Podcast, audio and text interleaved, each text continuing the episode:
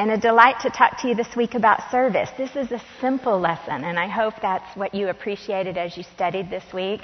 This isn't hard to understand. This is simply um, living life the way Jesus did and living life the way He asks us to live. As we've studied these lessons the last few weeks, it's caused me to reflect if I were to have had the privilege to walk with Jesus, to learn directly from Him, um, would I have gotten it? Would I have embraced His teaching? Would I have demonstrated wisdom and understanding? Or would I have been a little slow to get it, like we often see the disciples being a little slow? I like to think that I would have been wise and quick to believe and quick to understand, but my own walk, my own experience would suggest that I would probably be a lot more like the disciples.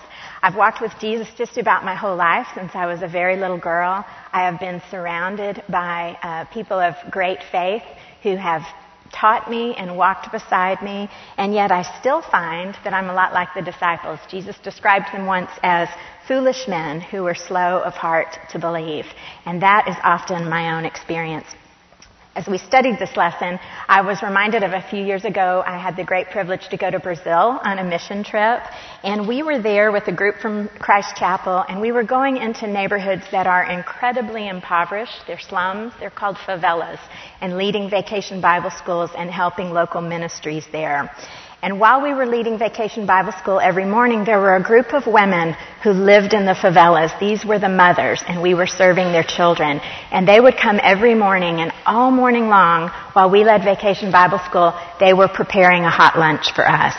And I have to tell you, they didn't have great kitchen facilities. Um, what they were working with would have challenged us immensely. They certainly didn't have air conditioning, and they didn't have the convenient products of paper plates and plastic utensils or anything like that. But every day they served and they worked so hard, and they prepared a beautiful meal for us and delivered it to us with great joy. They just treated us with respect and honor. So part of our plan was the last day we were going to have a foot washing service and we were going to have a Brazilian pastor there and an American pastor to read this passage of Jesus washing the disciples' feet. And we were going to honor these women by serving them and washing their feet. Well, I was asked to be a foot washer and I immediately responded, yes, I think I should do that. I think God wants me to do that. Of course, I can do it. But as the moment approached, I'm going to be honest with you, I got a little uncomfortable. And here's what I was thinking. Wow, for me, this is a little uncomfortable. I'm kind of reserved. I'm in her personal space. For me, this is kind of intimate. I'm touching her feet. For me, this is a little awkward because people are watching. Do you hear it? Me, me, me, blah, blah, blah. I know that's what it sounded like to God. So as I knelt at her feet and the pastor started reading the beautiful words of Jesus washing the disciples' feet, for the first time I looked up in that woman's face and she was weeping. She was weeping because someone was serving her. And in that instant, God showed me how foolish and slow of heart that I was. And in that instant, He said, Amy, it's not about you. It's about her and it's about me and get over yourself because it's a privilege for you to get to act like Jesus. As we walk with Jesus, we are constantly confronted with His call to look at life His way not our way. His call to be redefining and redirecting our lives because the way we approach life on our own is almost always radically different than the way He wants us to approach it. The longer I walk with Jesus, the more blown away I am by the perfection of His way and the inadequacy of my own. 1 John 2.16 says, For everything in the world, the cravings of sinful man, the lust of his eye, and the boasting of what he has and does, it comes not from the Father, but from the world. God kept showing the disciples and He keeps showing us that our way of thinking is clouded by pride and our own selfish desires and even our lust. So as we walk with Jesus, just like the disciples, He keeps redirecting us and He keeps redefining the things in our lives that we thought we understood. In this instance, in these teaching, He's redefining all their ideas about service. So in your study this week, you looked at three examples of Jesus teaching His disciples about service. And like a great teacher, He leads by demonstrating. He leads by living his life this way. Over and over again, we see Jesus living a life of servanthood, a life of pouring himself out for his followers, and a life of laying aside his glory and his power. What happens in John 13 when Jesus is washing his disciples' feet is part of a collection of teachings. It's actually three lessons. And these are the three lessons that Jesus taught in the upper room the night before he was arrested and later crucified. So these are Jesus' farewell instructions to his disciple. This is what he thought was most important for them to hear as he is about to leave them and no longer physically walk with them. And those three lessons together are all interconnected. They're all about love and they're about service and they're about relying completely on God. And they're all so important to be connected together. Because if we aren't completely relying on God, relying on Him fully, then our love and our service is ineffective. And we can't fully love or serve. So I want to start out by reading from John 13, the first five verses.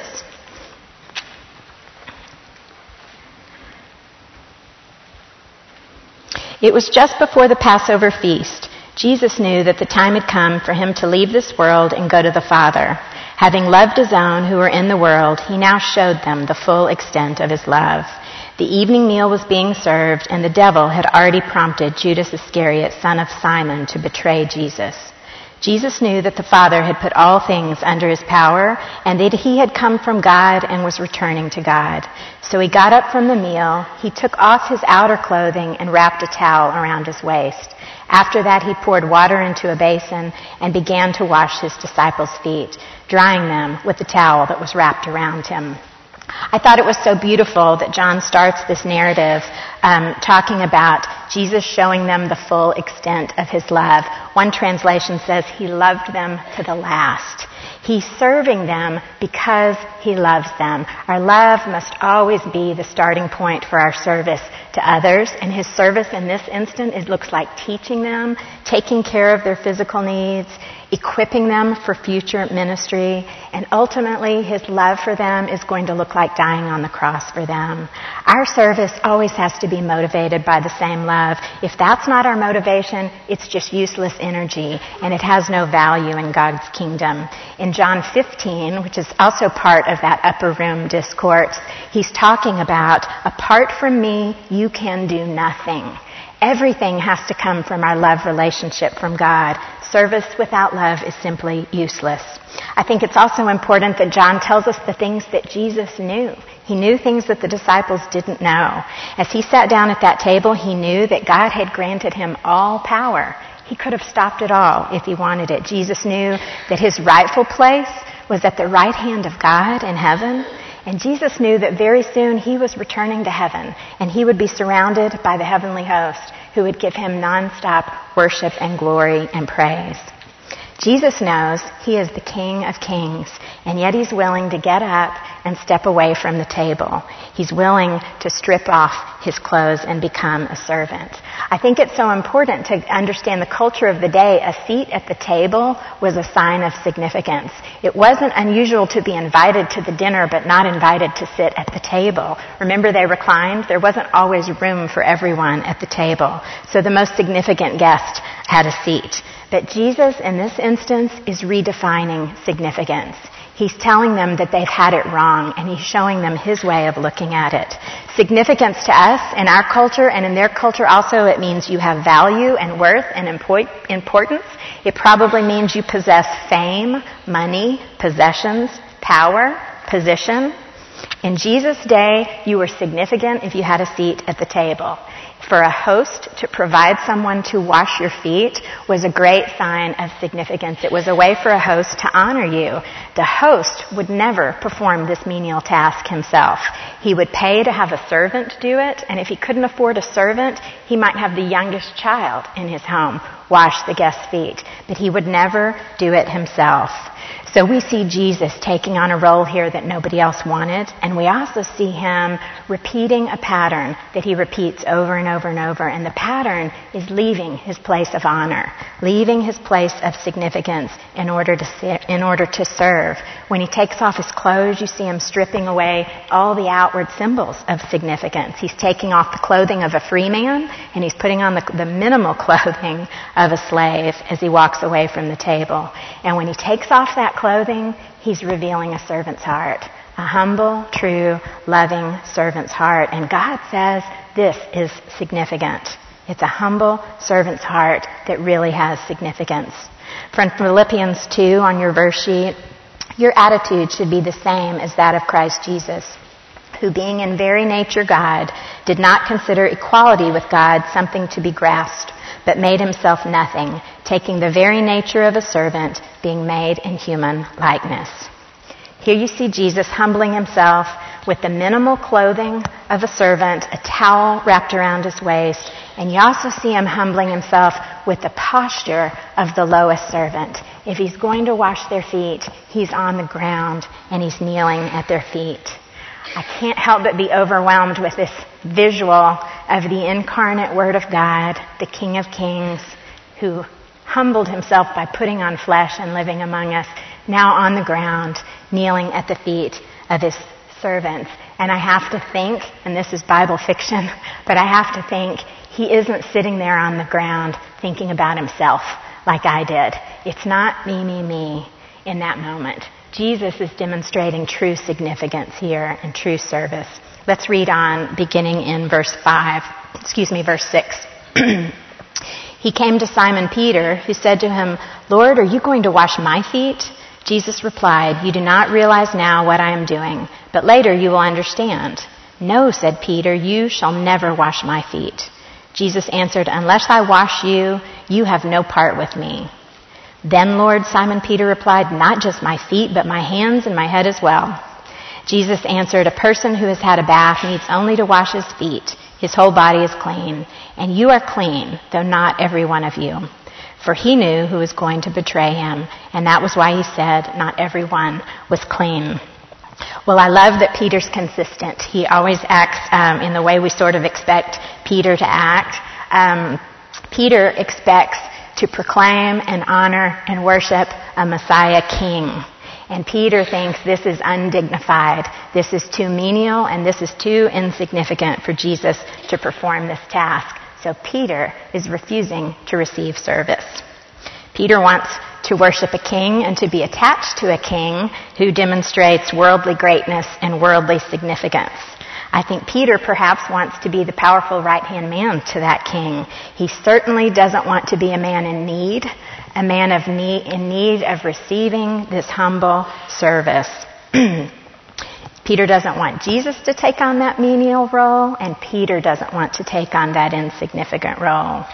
You see, Jesus had a different set of expectations for his disciples.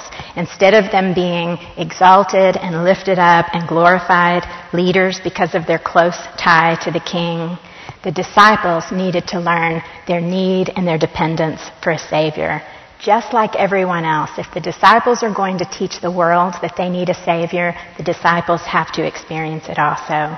They must acknowledge that they are powerless to save themselves and that they are powerless to live a life of ministry if they aren't humbly attached to Jesus and His service. They have to be reminded that apart from Him, they can do nothing. If they don't acknowledge that, their ministry will be completely ineffective. And it's the same for us. We have to be reminded that we need to stay dependent on Jesus. We can also learn here that God ordains specific times for us to serve, and God also ordains specific times for us to receive service from others. This was Peter's time to be served. And his resistance is really resisting the authority and the work of God. We know that we're supposed to live as an expression of the body of Christ, and that means both serving and being served. And that's God's ordering of things. So when we view ourselves as too significant to have a need, too significant to receive service, We're handicapping the whole body of Christ. We're circumventing the plans of God. And we are resisting the authority of God that He has given to someone who's supposed to be serving us. So significance in God's kingdom also includes submitting to His plan and receiving service from others. It's a posture of humble need that also is what God says is significant. So of course Peter, in typical Peter fashion, does a big flip flop and he says, oh, okay, then wash all of me, head to toe. But Jesus knows exactly what Peter needs. Jesus knows exactly what we all need. He knows that his faith is there, that Peter just simply needs to be reminded that a humble posture, always needing to draw on God's strength, is what Peter needs. Jesus knows the hearts of all of us, and he even knows the heart of Judas. I'm going to read on in verse 12. When he had finished washing their feet, he put on his clothes and returned to his place. Do you understand what I have done for you? He asked them. You call me teacher and Lord, and rightly so, for that is what I am. Now that I, your Lord and teacher, have washed your feet, you also should wash one another's feet. I have set you an example that you should do as I have done for you. I tell you the truth, no servant is greater than his master, nor is a messenger greater than the one who sent him. Now that you know these things, you will be blessed if you do them. Jesus is making sure they aren't slow of heart. It's just like when you grab your little toddler's face and say, Do you hear me? Do you understand what I'm saying? Do you understand what I've done for you? He's asking them. And he refers to himself as both teacher and master. And in their culture, the role of teacher, the role of master, those were significant positions to be in. He says, You serve, you do this because your teacher has taught you and demonstrated it. And he says, You serve and you do this because your master has commanded you to do it. He says it very clearly there, you should do as I have done.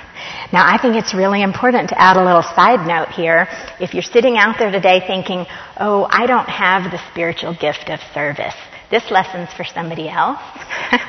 this is not what, what you need to read into this passage right here. Jesus hasn't eliminated anybody. You should do as I have done. Service is for all of us. It's for everyone in the church, not just those who've been called or given the gift of service. So don't think you get a pass here today if that's not your spiritual gift. If the teacher and master can humble himself and serve, then his followers could too. And he uses very bold language when he says, you should do as I have done. Our whole Christian life is about reproducing the actions of Jesus and reproducing the attitudes of Jesus. And he's showing us we have to be willing to take off our uh, things that demonstrate significance and power and lay them aside, and we should be willing to act like Jesus. And our gracious God, He doesn't have to do this, but He comes back in and He promises a blessing when we behave this way. It doesn't say, you will be blessed now that you know these things. It says the opposite. It's conditional. It says, now that you know these things, if you do them, you will be blessed. You will be blessed when you live the way you were created to live. You were created to serve others. You were created to pour out God's blessing on the world. And that's what brings you satisfaction and contentment and peace. And that's what brings you God's version of happiness, which is blessing. So Jesus in this passage demonstrates taking off the outer signs of significance and demonstrating a truly humble servant's heart, and he redefines significance. In Matthew 20, he teaches them a new lesson about service. In Matthew 20, he's going to redefine their ideas about leadership and authority. Let's read Matthew 20. Let's see, and it's verse 20 to 28.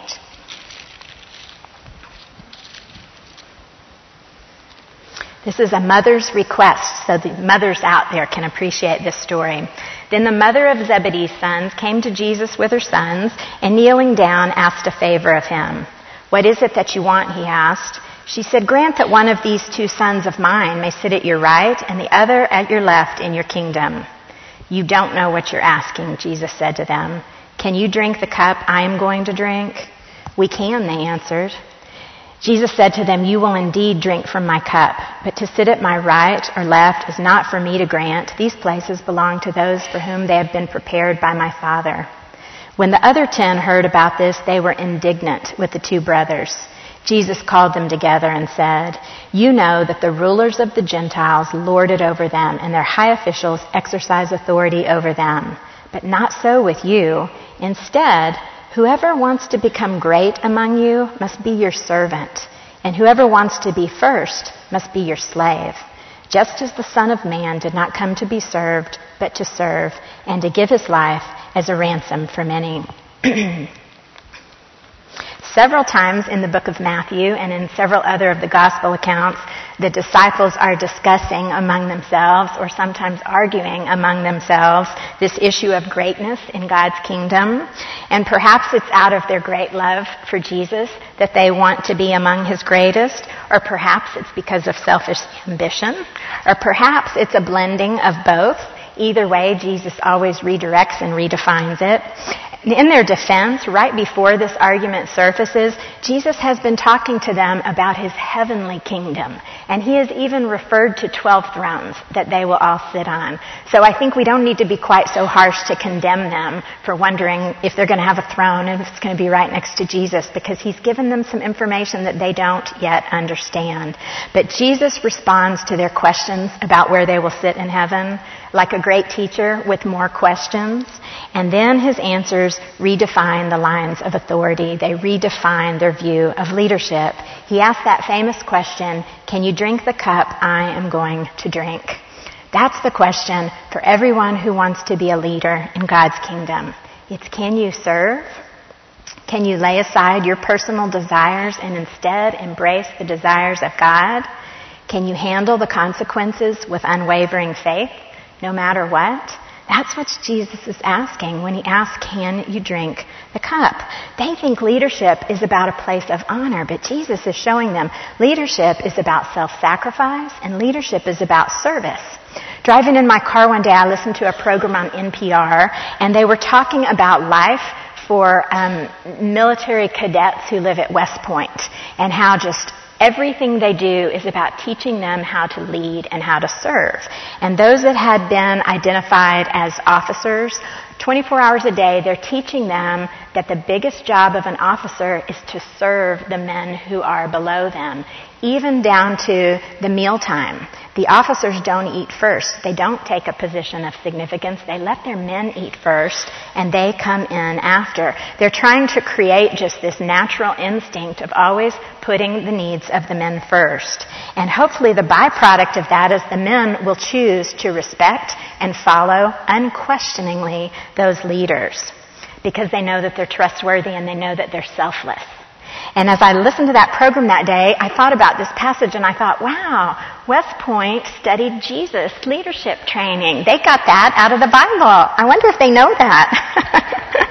but that's why we trust Jesus because he has served us, because he has sacrificed himself for us, because we know his love for us is true, and it makes it easy for us to follow him. This is true leadership. And he tells them it doesn't look anything like the leadership you've seen. It doesn't look like lording it over. It doesn't look like exercising authority over people. That is your human perspective, but he's redefining that perspective here. And he says, just as the Son of Man did not come to be served, but to serve and to give his life as a ransom for many. This is one of the very first times that Jesus explains the purpose of his death. He's told them that he was going to die, but he hasn't yet told them why. And in this instance, he tells them it's to pay a ransom for his followers. You see, leadership in God's kingdom comes through service, and Jesus demonstrated this all through his life. In Luke 22, he says, I am among you as one who serves. In Mark 9, he says, If anyone wants to be first, he must be the very last and the servant of all. When I read that, I underlined the servant of all. And I thought, how often do we like to think that we're going to choose who gets our service? We're going to choose who benefits from what we have to offer. And I was struck by servant of all. Clearly, we don't get to choose who we're going to serve. We're willing to serve all, and God's going to decide. It's our job to have a sensitive spirit and to listen to the way He directs us. He'll whisper His instructions in our ear. He will prompt us where He wants us to serve in divine ways, and then He will equip us with his creativity and his energy to do the job. And then he will actually come back in afterwards and even redeem the time that you've spent there. So we don't get up in the morning and tell God what we're going to do for him and ask him to bless us. That's not a servant's heart. That's somebody who's doing service. And there's a big difference. God doesn't ask you to do service. He asks you to be a servant of all. So I think we need to focus on being sensitive to letting God direct us and letting God show us where He wants us to serve. That's a servant's heart and that's the making of a great leader. So as Jesus prepares his disciples for a life of ministry and leadership, he's teaching them their goal is to serve, not to rule, not to argue over who will have power, but instead to serve. You see, service actually transforms us. Service equips us to lead the way God would want us to lead.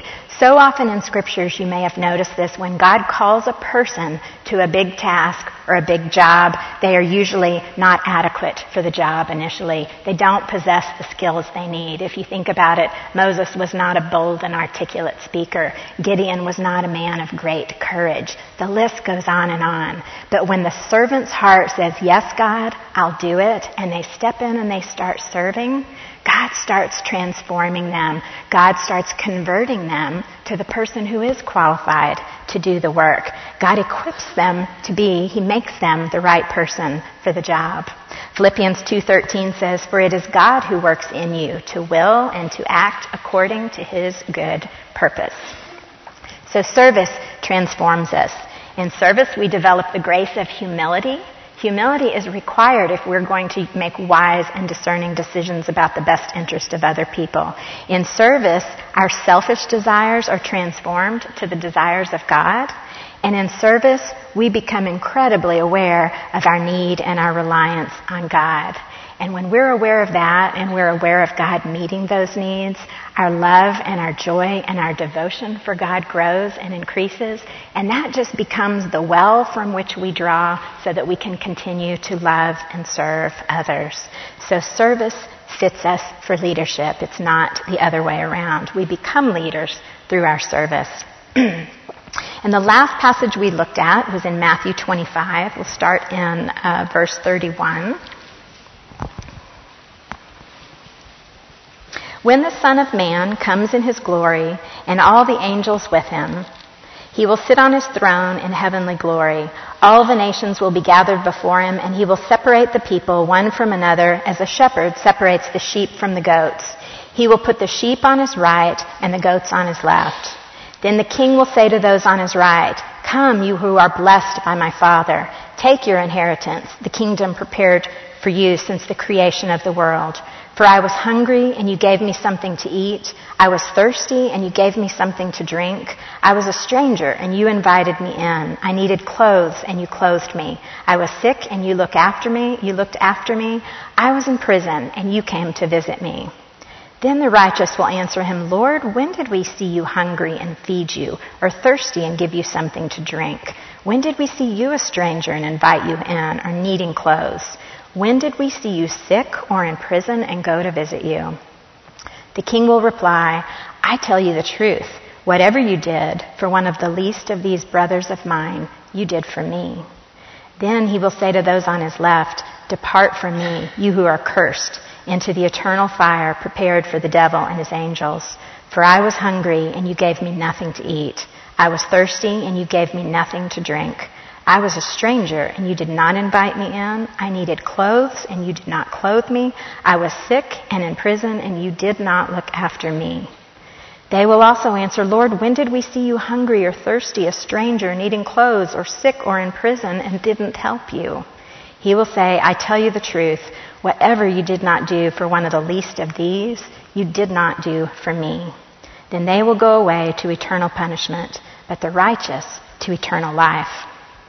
In this passage on service, Jesus is redefining our purpose.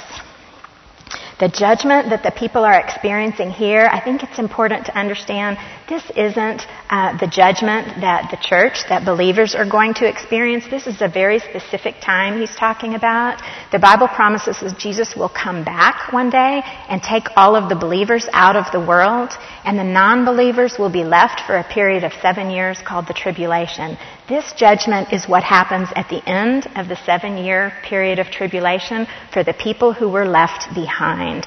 This is a judgment for the non Jews who survived that seven year period of time. And the judgment is simple did they serve? Did they take care of others? For the, did they care for the hungry, the thirsty, the stranger, the prisoner? It's important to note he's not saying here that their work or their service is what saves them, but instead their service, their care for others is the proof that God has redeemed their hearts. Did they serve? It's the proof of their faith. It's the proof of their relationship with Jesus. Matthew 7:16 says, "By their fruit you will recognize them." If they did serve, they will be welcomed into Jesus' fellowship. They will hear those beautiful words, Come, you who are blessed. And I love that we saw the word blessed there because back in John 13, when Jesus washes his disciples' feet, he says, Now that you've learned these things, you will be blessed if you do them.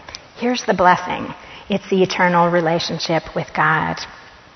You know that ancient philosophers had, had, a series of questions that they would ask. They're called the enduring questions. And one of those is, why do we exist?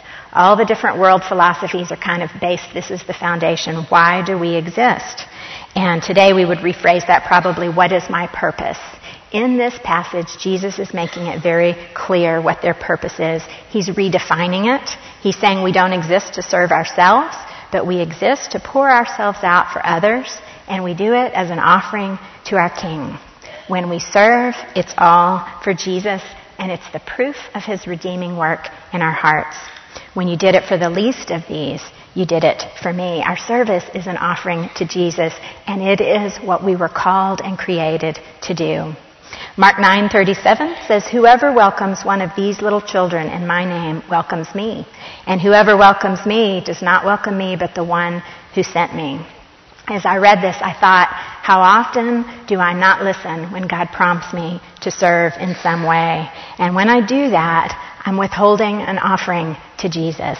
And that breaks my heart and it sobers me and it makes me think a little differently about those moments when Jesus whispers in my ear and shows me someone to serve because this is why we exist. This is why we're here. And Jesus promises that we're blessed when we live in a way that fulfills this purpose not the purpose of serving and satisfying ourselves.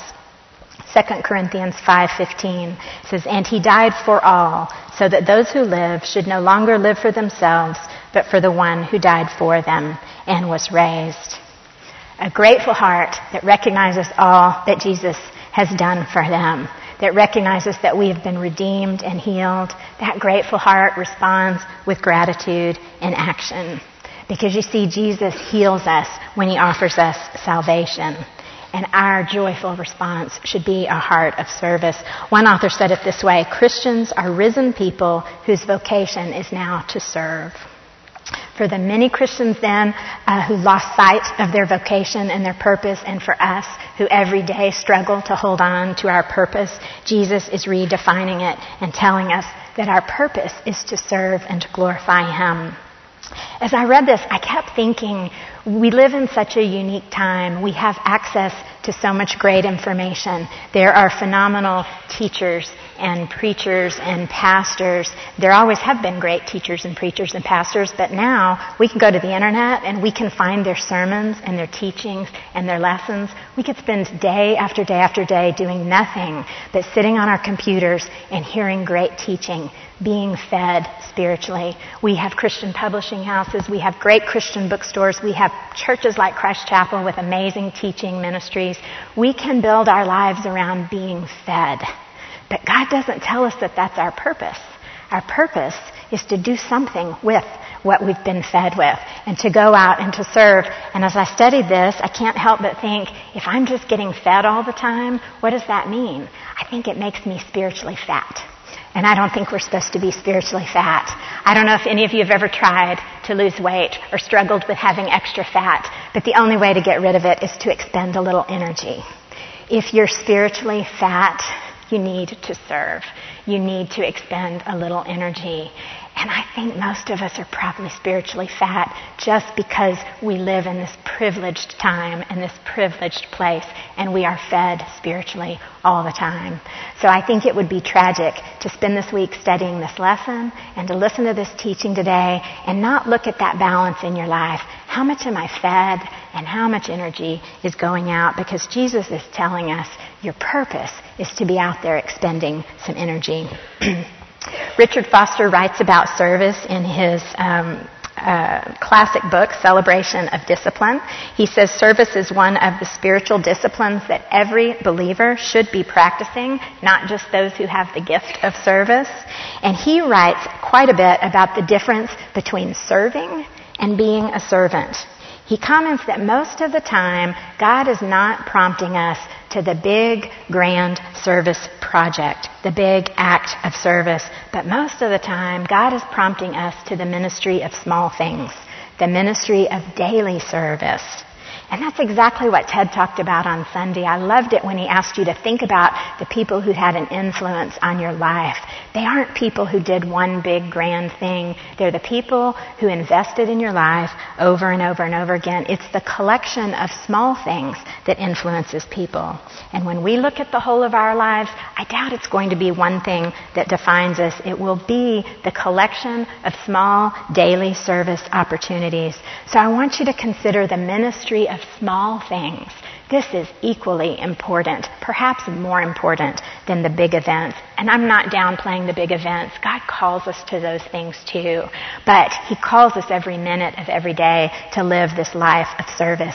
I've listed some of Richard Foster's um, ideas there uh, for the ministry of small things. And I think it's so important to pay attention to these. He lists courtesy as a service. In a busy, hectic, inconvenient world, it is a service to be courteous and to breathe God's grace into the busyness of it all. He lists hospitality, again, our busy world, to invite someone to come into your home and be refreshed for a little while. He mentions charity, but he doesn't describe charity as taking care of people less fortunate. He describes charity as protecting the honor and the reputation of other people. And he often says we do this best through our words or through our lack of words.